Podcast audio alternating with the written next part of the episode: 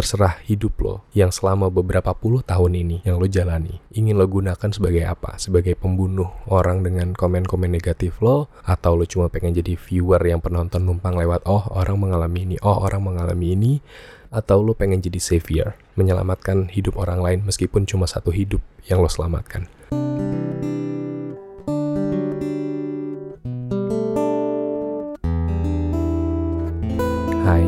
Wisnu Kumoro dan selamat datang kembali di Bedtime Story Podcast Di mana mungkin kalian akan mendengarkan cerita-cerita yang tidak membahagiakan, tidak menyenangkan Tapi gue harap bisa melegakan bagi yang mendengarkan Karena ini adalah tempat terapi bersama di mana kita bisa buang cerita Dan semakin mengenal diri kita sendiri.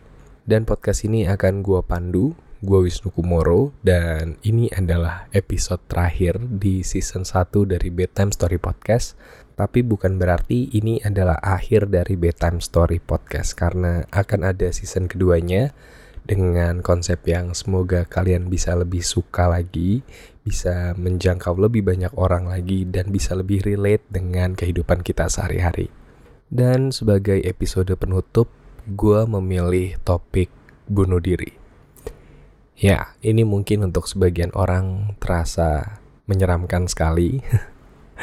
mungkin untuk sebagian yang lain malah bingung kenapa Wisnu Kumoro memilih topik bunuh diri sebagai salah satu topik podcastnya. Dan mungkin sebagian yang lain seperti gue juga merasa familiar sekali dengan kata ini.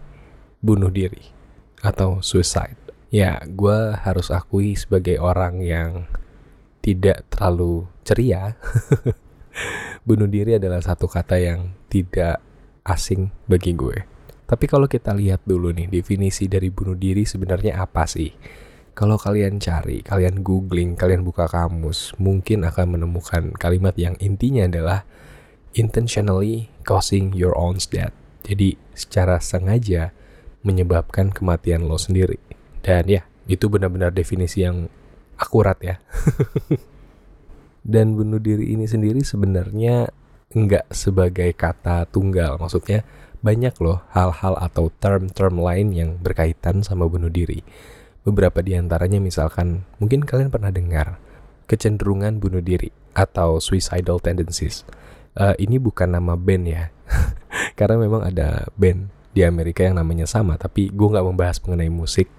Tapi kecenderungan bunuh diri di mana orang punya perilaku-perilaku yang memang mengarah ke tindakan bunuh diri gitu. Kemudian juga ada suicidal ideation atau kondisi medis di mana orang memikirkan terus mengenai bunuh diri. Bagaimana caranya, bagaimana detailnya, bagaimana uh, tahapan-tahapannya dipikirkan terus-menerus sama dia tanpa tindakan untuk melakukan bunuh diri. Kemudian juga ada namanya para suicide di mana biasanya orang melakukan gestur atau usaha-usaha. Jadi udah ada usahanya untuk menyakiti diri sendiri, tapi tidak dengan intentional untuk mati. Jadi mereka hanya untuk menyakiti diri sendiri, semacam mengukur di level mana batas mereka sampai bisa dikatakan oke, okay, selanjutnya adalah bunuh diri gitu. Dan masih banyak hal lainnya juga gitu. Ada suicide crisis di mana orang merasa perlu nggak ya gue bunuh diri atau tidak. Karena ada masa-masa seperti itu. Dan di samping itu juga kalau orang sudah memutuskan untuk mencoba bunuh diri, mereka akan memikirkan bagaimana caranya. Dan metode-metode bunuh diri juga beragam. Ada yang aspeksia atau berhubungan dengan pernapasan. Jadi misalkan mereka menahan napas sampai mereka mati. Kemudian ada yang menceburkan diri ke air agar tidak bisa bernafas. Uh, macam-macam bentuknya yang berhubungan dengan pernafasan. Kemudian ada yang pakai bom, ada yang menggantung dirinya, ada yang pakai racun ada yang pakai senjata-senjata lain, uh, pistol atau macam-macam. Dan itu berdasarkan selera masing-masing ya. Tapi perlu disclaimer di depan nih, gue nggak menyarankan bunuh diri sama sekali, tidak sama sekali Jangan salah sangka dengan podcast ini, meskipun gue menyebutkannya dengan seakan-akan ringan sekali. Uh, ini bukan berarti gue menyarankan. Gue bisa menyebutkan ini secara ringan dengan ketawa-ketawa karena memang ini familiar banget buat gue. Karena ya, gue pun udah pernah untuk mencoba bunuh diri. Um, meskipun gagal. karena kalau berhasil, Wisnu Kumoro tidak ada di sini. Jadi ya gue udah pernah mencoba bunuh diri dan gagal. Dan beberapa kali sebenarnya. Bahkan gue sempat untuk mencari informasi bagaimana sih caranya. Metode bunuh diri yang efektif, yang pasti berhasil, tapi painless, tidak sakit. Uh, agak complicated waktu itu ya. Sehingga gue mencoba beberapa metode dan kesemuanya gagal ternyata. Dan di podcast kali ini gue akan ceritain beberapa uh, pengalaman gue mencoba untuk bunuh diri. Pertama kali gue mencoba untuk bunuh diri adalah ketika gue masih bermusik. Jadi kalau teman-teman ingat di beberapa podcast episode sebelumnya gue pernah cerita bagaimana pengalaman gue di masa lalu. Gue sempat tergabung di beberapa buah band, sempat juga tanda tangan kontrak dengan label rekaman, kemudian juga dinaungi oleh artis manajemen yang cukup besar sampai sekarang. Sampai kalau gue sebut artis yang ada di manajemen tersebut, mungkin kalian akan berpikir, wow, manajemen artisnya gede banget ya gitu. Cuman gue tidak akan sebut di sini, cuma besar sekali. Dan waktu itu gue adalah remaja yang bisa dibilang beruntung bisa menyelesaikan kuliah dengan lebih cepat di mana rata-rata teman gue cuma 4 tahun. Gue bisa menyelesaikannya dalam waktu tiga tahunan jadi gue buru-buru menyelesaikan kuliah gue kemudian gue tanda tangan kontrak eksklusif dengan salah satu label besar di Indonesia yang masih berdiri sampai sekarang. Bertemu dengan orang-orang multi talenta yang menjadi partner musik gue waktu itu dan sampai sekarang mereka malah semakin bersinar karir musiknya. Dan gue mendapatkan semua itu tapi entah kenapa gue tidak merasa happy at the moment. Dan untuk detail kenapa gue tidak merasa happy mungkin kalian bisa dengarkan podcast gue yang episode-episode sebelumnya karena itu gue ceritakan secara rinci di situ. Tapi intinya adalah tidak happynya gue itu gue nggak tahu bagaimana cara mengungkapkannya bagaimana cara meluapkannya Meskipun gue musisi, gue tidak secerdas itu untuk bisa tahu bagaimana cara menyalurkan atau channeling stres yang gue rasakan. Gue sering banget mukulin diri gue sendiri, entah pakai tangan atau bare hand gitu. Gue mukulin muka gue, badan gue, bahkan pakai alat gitu. Terakhir adalah yang paling gue ingat gue mukulin diri gue sendiri pakai stick drum, bener-bener parah banget. Uh, badan gue berdarah-darah, gue pukulin badan gue sampai gue step jadi gue tusuk badan gue pakai stick drum. Di titik itu gue bener-bener pengen matiin diri gue sendiri sebenarnya. Karena luka yang gue rasakan saat itu itu nggak ada apa-apanya dibandingin pain yang ada di batin gue gue pengen mengalahkan luka yang ada di batin gue dengan luka yang ada di badan. Tapi rasanya nggak pernah bisa sama. Jadi gue terus coba terus coba terus coba. Sampai di satu titik dengan stick drum yang patah gue coba tusuk diri gue dan gue nggak tahu bagaimana cara gue menusuknya stick drumnya malah patah lagi gitu. Jadi badan gue luka parah. Luka banget luka berdarah badan gue. Tapi kemudian stick drumnya patah. Akhirnya serpihannya gue buang gue keluarin ke, ke dalam kondisi berdarah-darah. Uh, di sebuah kamar gue mengunci diri gue. Gue melakukan hal itu semua. Tidak ada yang tahu kecuali gue. Dan ini terjadi sudah sudah lama sekali. Hmm, belasan tahun yang lalu. So itu adalah usaha pertama gue untuk mengakhiri hidup gue dan gagal berujung adalah gue ke rumah sakit sendirian dengan kondisi luka baret-baret, luka robek, dan luka tusuk. Sampai dokternya bingung gue habis ngapain. Dan di situ kayak dokternya paham kalau gue mencoba membunuh diri gue sendiri dengan cara yang paling brutal yang mungkin pernah dia lihat gitu. Kemudian gue juga pernah nyoba untuk dengan obat-obatan meracuni diri gue sendiri. Cuma karena gue tidak punya cukup keberanian dan tidak cukup teman yang memiliki akses ke obat-obatan yang berat gitu, yang keras. Akhirnya gue mencoba hanya dengan waktu itu salah satu obat pusing, obat sakit kepala. Um, gue minum waktu itu dan gue pass out, gue pingsan langsung. Tapi kemudian gue bangun muntah-muntah, muntah parah, bener-bener muntah parah dan kondisi gue sangat-sangat tidak sehat waktu itu sampai akhirnya temen gue menemukan gue dan bawa gue ke rumah sakit. Dan gue dibilang keracunan obat. Gue diem aja. Gue nggak cerita ke siapa-siapa tentang hal itu. Dan sampai sekarang teman-teman gue yang tahu kejadian ke rumah sakit itu nyangkainnya adalah gue keracunan obat. Padahal gue nyoba untuk membunuh diri gue sendiri waktu itu. Dan sejak itu gue pernah mencoba untuk beberapa kali mengakhiri hidup gue sebenarnya dengan berbagai metode. Sampai yang paling ekstrim adalah ketika gue lagi nggak punya pekerjaan beberapa tahun yang lalu gue sempat terpikir untuk should I kill myself? Karena gue mengalami yang namanya existential frustration. Gue frustasi dengan keberadaan gue sendiri. Gue ngerasa gue udah nggak punya purpose lagi. Gue ngerasa hilang arah Uh, dan ya gue akhirnya memutuskan untuk mengakhiri hidup gue dengan membiarkan hidup gue rusak dengan begitu saja. Gue tidak mencari pekerjaan, gue melakukan hal yang mungkin untuk sebagian orang tidak perlu dilakukan. Jadi gue merusak hidup gue pelan-pelan karena memang gue udah gak peduli lagi sama hidup gue. Kayak mati adalah salah satunya jalan dan jawaban buat gue waktu itu dan akhirnya semua itu gue coba tapi tetap aja gagal gue tetap aja gagal untuk mengakhiri hidup gue dan awalnya existential frustration ini cuma gue rasakan sendiri. Tapi ternyata setelah gue mengenal beberapa orang baru yang ada di hidup gue ternyata gue nggak sendirian. Karena ini lucu banget sih gue bertemu dengan satu orang someone who close to me yang ternyata dia juga mengalami yang namanya existential frustration ini frustasi dengan keberadaan dia sendiri. Dan untuk kasusnya dia, dia memang lebih diberkati Tuhan kali ya. dia pernah mencoba bunuh diri, menggantung dirinya sendiri, tapi gagal.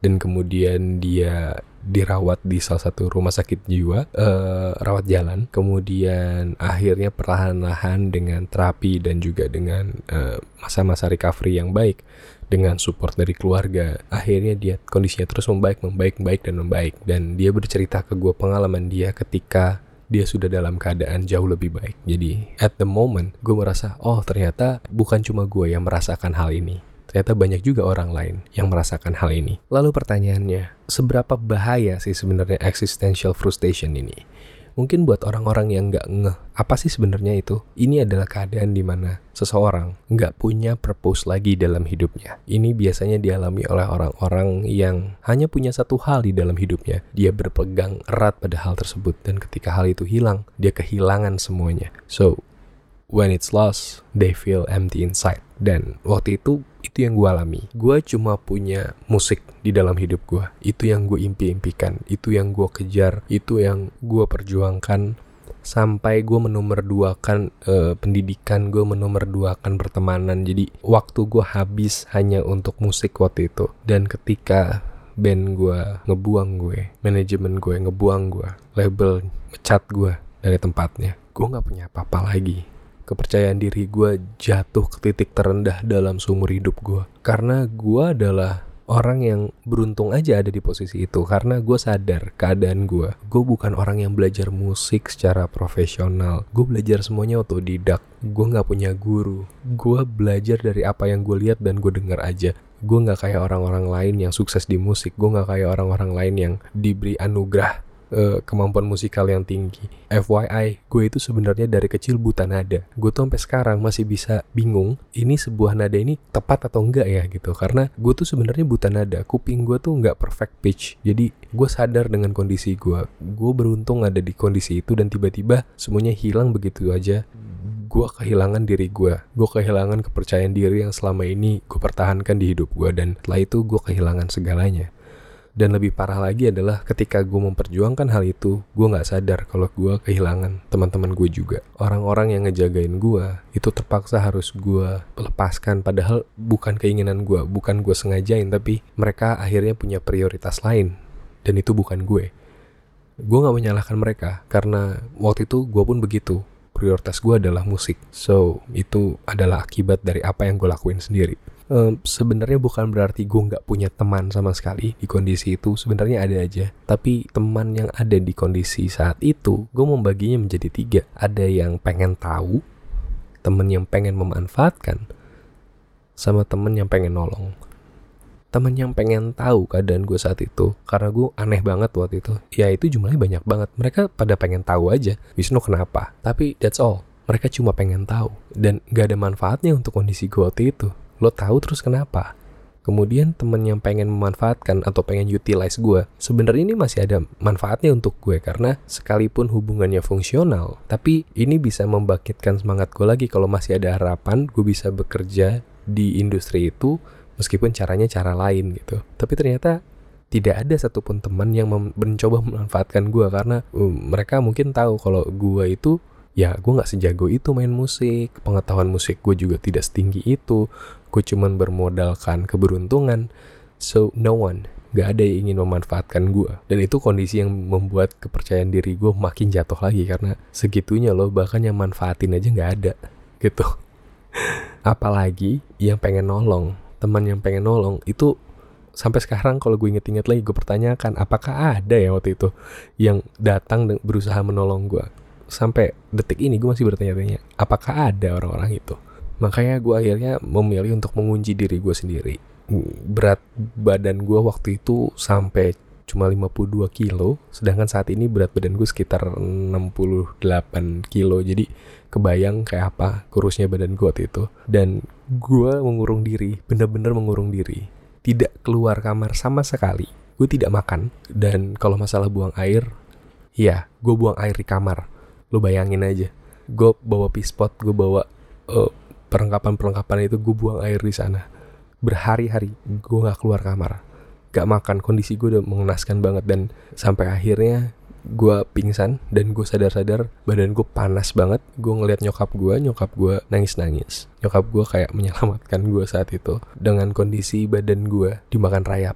Jadi kasur yang gue tempatin itu sampai dimakan rayap dan badan gue juga udah mulai digigitin rayap. Dan akhirnya gue dibawa ke rumah sakit gue uh, dirawat lah intinya bahkan sampai pernah satu kondisi di mana lambung gue itu tidak berfungsi lagi. Jadi gue pernah mengalami satu penyakit di mana lambung gue itu nggak punya gerak peristaltik, jadi mati gitu lambung gue. Ya mati aja, jadi semua makanan yang masuk keluar lagi. Jadi gue nggak bisa mengkonsumsi apa pun dan gue sampai di ya pokoknya di organ dalamnya sampai dilihat gitu deh. Itu adalah kondisi yang sangat-sangat merubah hidup gue karena di titik itu gue berpikir, is it apakah ini yang benar-benar gue pengen? Apakah gue pengen mati dengan cara seperti ini? gue melihat kesedihan di wajah nyokap gue, di bokap gue, keluarga gue, mereka yang nangis-nangis kelihatan gue. Apakah ini yang gue pengen gitu? Itu membuat hati gue makin hancur lagi sebenarnya. Kesedihan yang gak bisa gue tahan.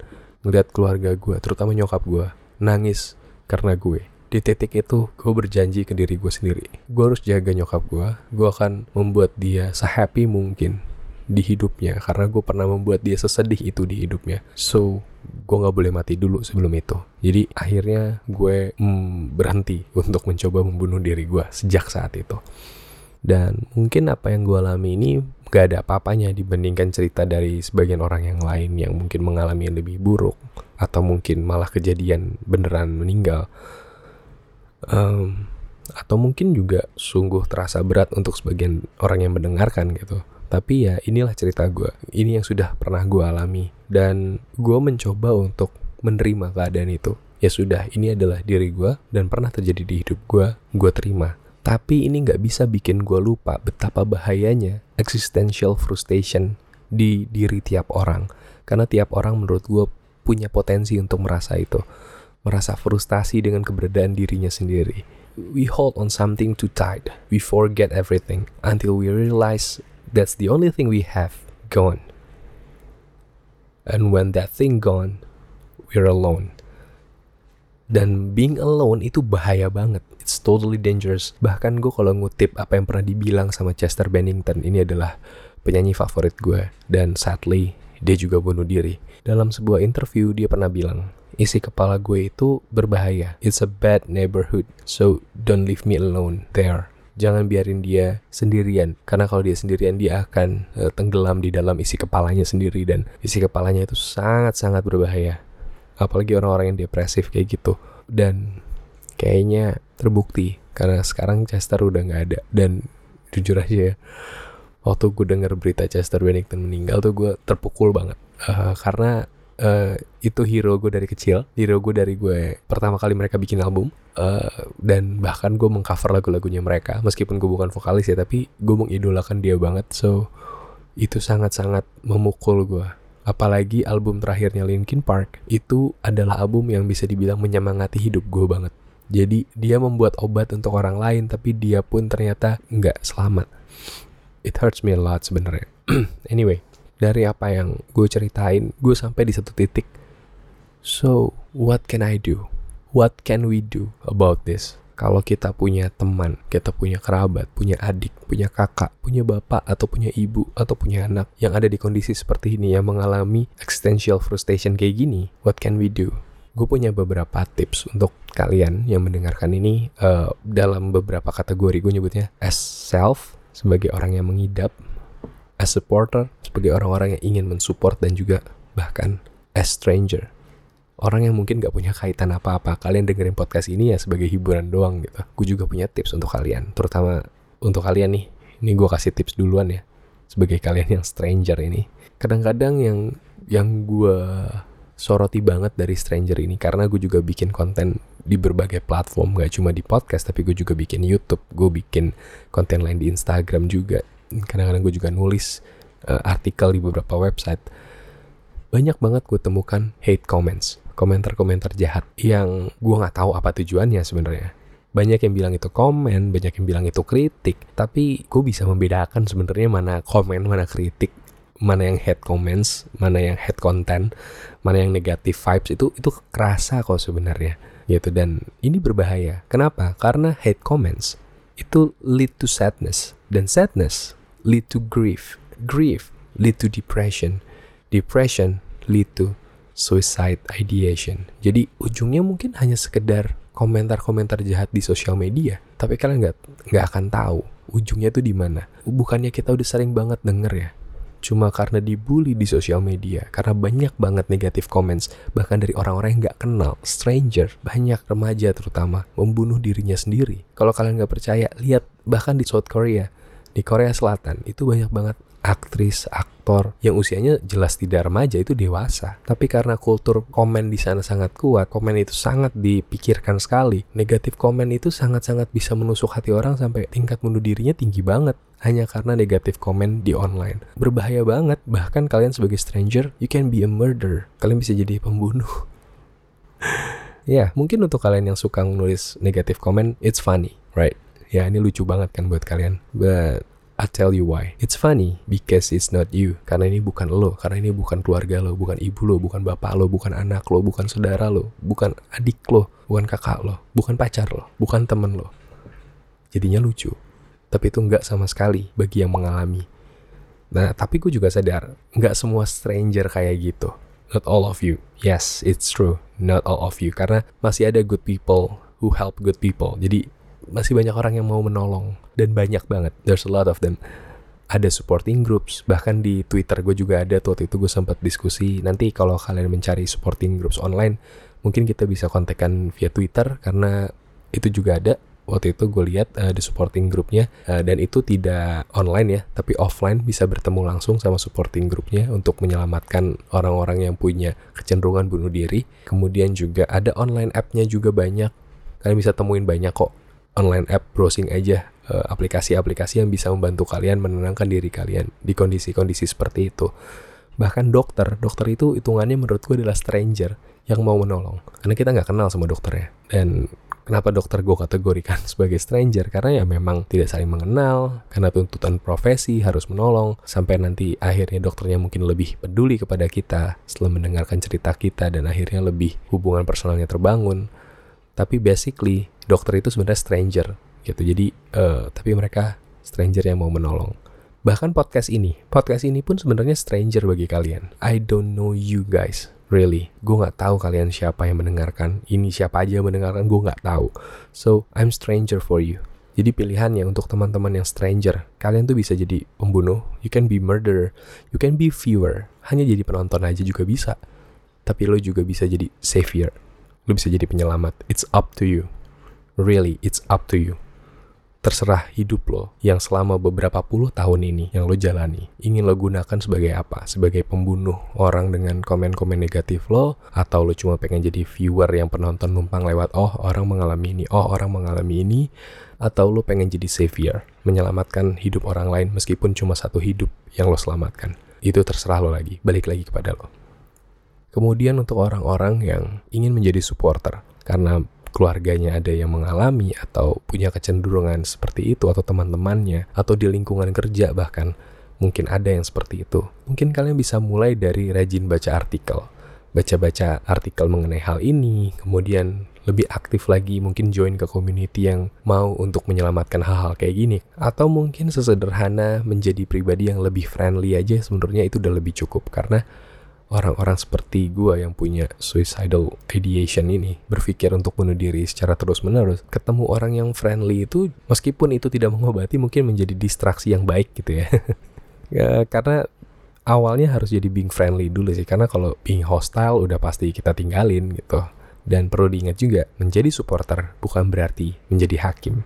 Karena less you judge more you learn kalian kan pengen mengenali pengen belajar mengenai apa yang kami rasakan so jangan judging pelajari saja lebih banyak mendengar kayaknya lebih baik karena banyak banget kasus di mana teman-teman yang mengalami depresi ketika cerita ke temennya itu malah diminta untuk mendengar, malah dinasehati, malah diceramahi.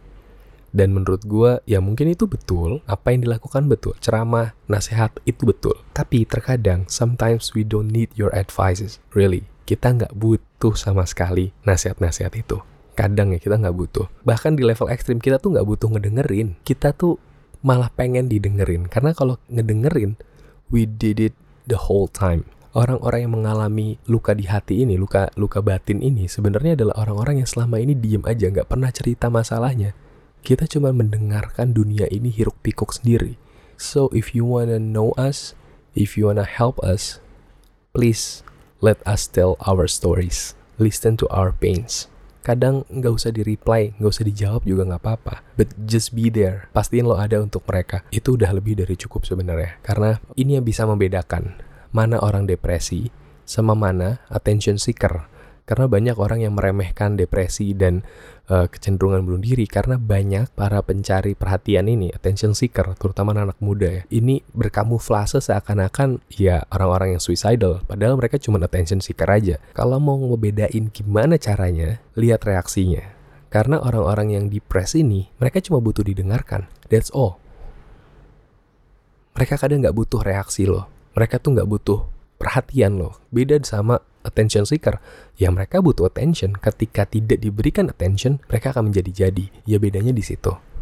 Gitu. Jadi untuk ngebedain apakah seseorang ini benar-benar uh, depressed atau tidak dari situ. Karena kalau dipikir secara logika, if someone really want to kill himself, dia nggak akan kasih tahu orang-orang karena dia tuh pengen sukses dia pengen mengakhiri hidupnya dia pengen mengakhiri penderitaan dia dia pengen mengakhiri the pain inside dia pengen itu cepat berlalu jadi kalau misalkan gue pengen bunuh diri gue nggak akan biarin ada orang lain yang menghalangi gue agar gue gagal beda sama attention seeker mereka cuma pengen diperhatiin gitu jadi yang membedakan adalah itu supaya ini tidak merugikan untuk teman-teman yang sebenarnya memang butuh bantuan beneran. Dianggapnya adalah attention seeker. Karena kalau sekalinya terlambat, ya terlambat, nggak bisa diulang.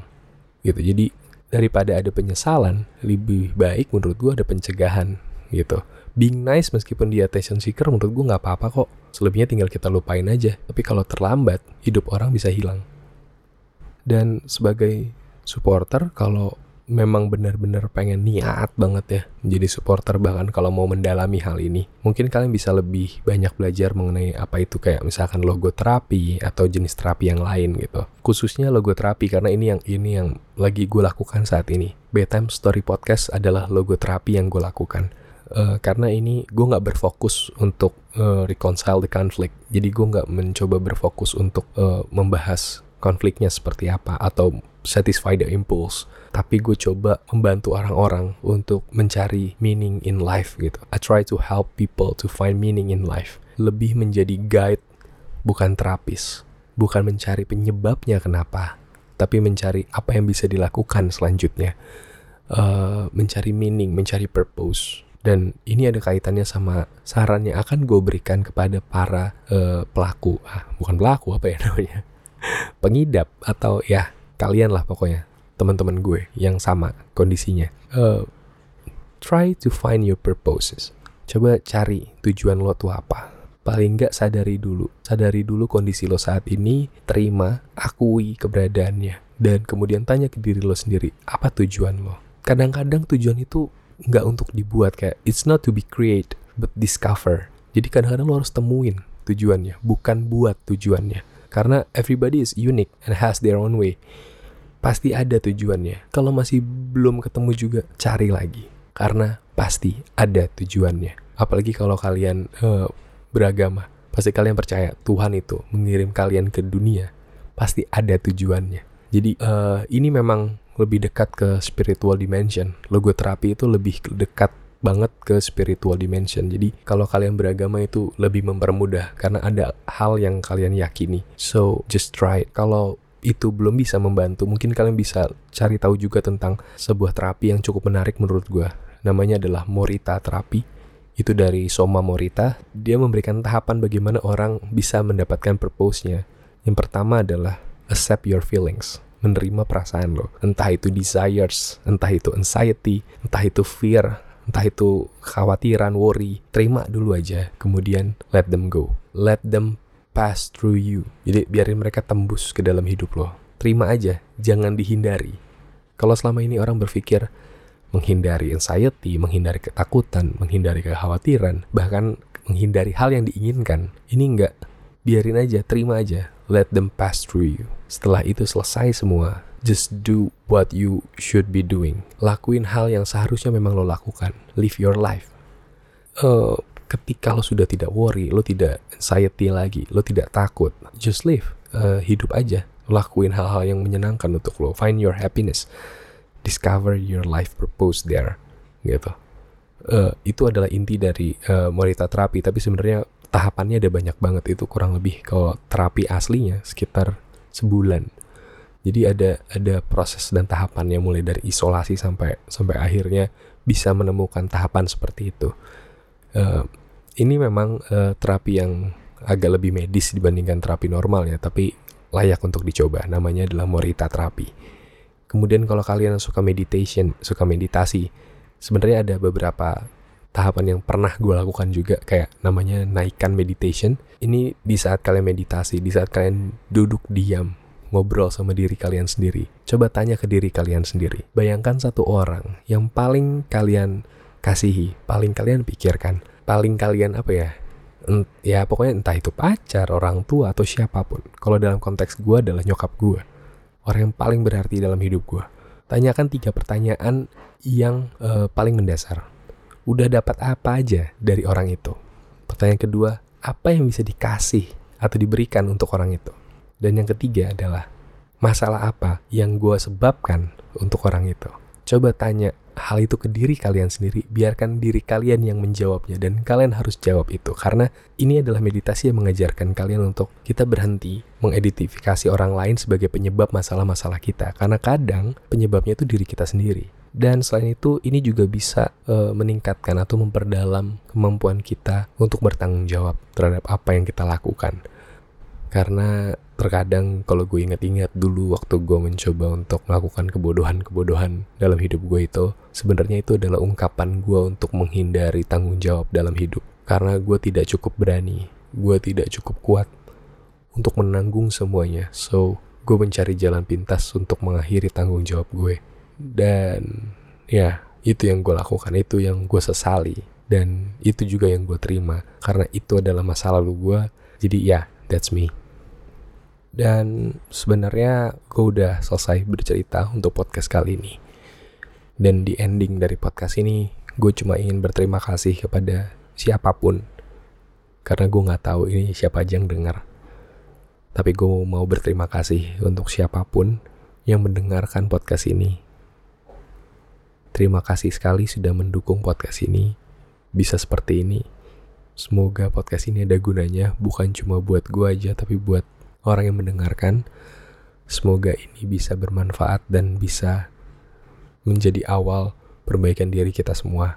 Dan untuk season berikutnya dari Bedtime Story Podcast, gue harapkan bisa lebih melegakan lagi atau mungkin lebih menyenangkan gue juga nggak tahu tapi yang jelas gue akan lebih banyak memberikan kesempatan untuk teman-teman semua di luar sana untuk buang cerita ke gue jadi untuk update-nya silahkan uh, follow Instagram gue aja. Nanti akan gue umumkan di situ. Bisa di follow di @wisnukumoro di Instagram gue atau lewat Twitter. Itu sama juga @wisnukumoro atau mungkin ke YouTube gue cari aja uh, Wisnu Kumoro atau cerita Wisnu Kumoro itu juga ada. Sekali lagi terima kasih banget. Banget dan banget. Gue emosional banget waktu lagi ngerekam podcast kali ini. dan gue nggak akan edit bagian emosionalnya ini jadi uh, ya terima kasih banget kepada semuanya Dan ini adalah akhir dari season 1 Bedtime Story Podcast. Silahkan mendengarkan episode-episode sebelumnya jika belum mendengarkan. Sekali lagi, terima kasih. Dan Yusuf pamit. Sampai jumpa di season berikutnya. Dadah.